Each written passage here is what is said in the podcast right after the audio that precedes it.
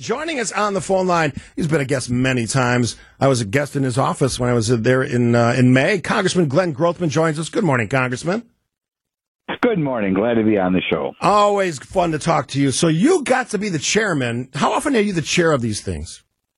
Well, it's a subcommittee. Yeah. So I we probably do say every other week that we're up here, we pick something. Obviously, a lot of this has been on the border, waste in the uh, Pentagon, or maybe the two main things we've had hearings on. But we had a couple of congressmen who were all gung ho, and they were kind of raising a ruckus, saying we got to have a hearing on what you and I would call UFOs, but I guess nowadays they call UAPs. Right. Uh, and so we so we had a hearing, which was an interesting hearing. I I had read a a huge book on UFOs when I was in middle school, and at the time I was, you know, all taken in with them when I was in eighth grade. So I knew a little bit about them, and this was kind of along those lines. We had uh, a couple Navy fighter pilots who Mm-hmm. claimed to have seen UFOs and claimed that other people had seen them as well. One guy flying off of the San Diego coast uh, claimed that he saw giant tic tacs, you know, little breath mints. Right. Uh, he saw giant tic tacs, and other pilots saw them too. And there was another guy flying off the Atlantic coast who said he saw big spheres with black boxes inside. So would it be safe, And, uh, Congressman, to say that your your approach has been somewhat skeptical? Well, it, it reminds me of the book I read when I was in eighth grade. I mean, they they find a bunch of people who say they saw unusual things, and they're credible people with normal jobs, and um, I don't know what to make of it. I mean, they, they were different. Like I said, one guy, big spheres with black boxes. The and they and even though they didn't bring anybody else to the hearing, they both claimed that other pilots has seen the same thing. And by the way, the number of people who say they see UFOs, it's in our society. This morning I had a congressman. I won't give you his name. If he wants to, he can say what it is. But he told me that when he was growing up as a kid in high school or middle school, he saw him and his mom saw a UFO over their farm. Well, okay. And uh, we know that Jimmy Carter claimed he saw a UFO. I wasn't aware until I Googled it yesterday. Gerald Ford claimed he saw a UFO in Michigan. So we have two, at least two presidents who claim to have seen UFOs, and we ta- and I will do a little bit more of my own research because the third witness, who really was kind of the expert of the group, he kept saying in response to questions, "I can't answer."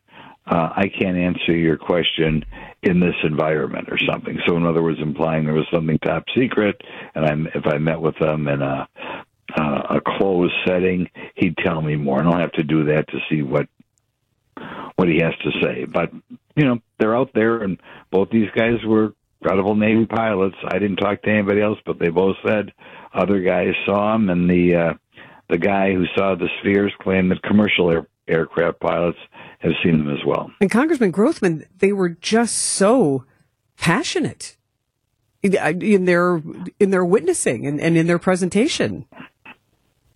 Well, wouldn't you be passionate if you saw a big, gigantic tic tac flying next to your plane and then flying, stopping on a dime, going up, going down, which both these things apparently did. Things that, you know, normally when you see a flying thing, you wouldn't think of a thing being able to stop on a dime or go at a, an incredibly rapid speed all of a sudden from a from a standing start. So I suppose if we would have seen those things, we'd be very passionate too. The guy I talked to this morning, the congressman who, you know, saw a, a disc-like flying saucer growing up, he was very passionate, just like he saw it yesterday. For all of your experience in politics, though, you really had a front row seat at one of the most historic subcommittee hearings ever, don't you think? Uh, yes, I did, and we were told beforehand. You know, we had a big hearing uh, a week ago on that committee as a whole, talking about Hunter Biden and the IRS. This received much more coverage and much more interest than what's going on with Hunter Biden. What does that say to you about the one, the way you spend your time in Congress, and two, the media's decision making when it comes to what's important, what's not important to cover? I don't know. I suppose the average guy, if if they're on the up and up, if there really were giant tic tacs flying over San Diego, uh, I guess that is of more interest. What about Wisconsinites? Would they would they be do they want to know about UFOs? You think?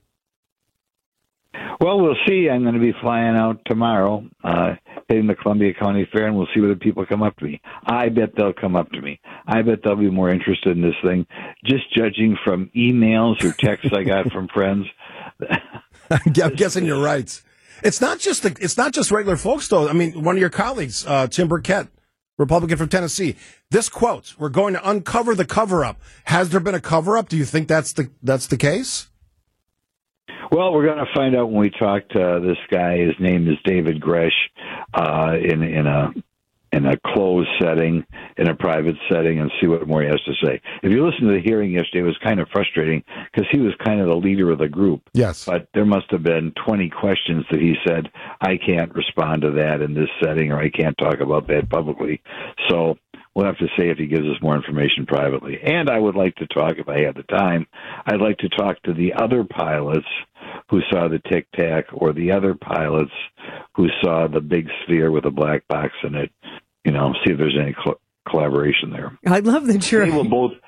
They will both claim, and this was true many years ago when I read the book. They will both claim, perhaps with validity, that other pilots would come forward, but they're afraid of the ridicule and afraid it would hurt their career. Mm-hmm. So if you're in the military, you don't want to come forward and say, "Oh, by the way, I saw UFOs." If you're uh, an airline pilot, pilot for Delta Airlines, you don't want to admit that hey, we had a UFO flying next to my airplane today.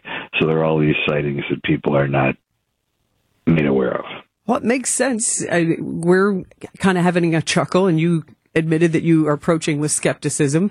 Uh, but one of the even more fascinating parts of this whole conversation yesterday was the mention of biologics that came with these recoveries and whether or not they're human or non-human. So not only are we talking about alien craft possibly being spotted, but actual alien remains of some sort that are on this planet?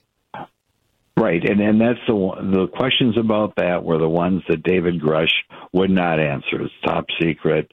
I can't talk about it publicly. Maybe I can talk talk about it privately. I mean, another thing that I wondered about is, you know, both these these were all Americans. You know, we're a relatively small portion of the globe. You know, are are pilots from other air forces around the world or uh, commercial pilots from Greece or Colombia or other places. Are, are they seeing these? So that's that's kind of something else I wondered about. Are you going to get to the bottom of it for us all of us here in Wisconsin?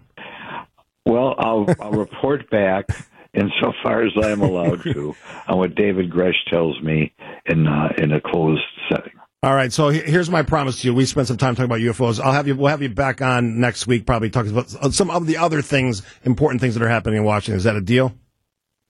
Very good. All right, Congressman Glenn Grothman, always fantastic to talk to you. Thank you for having me on. Ah, you bet.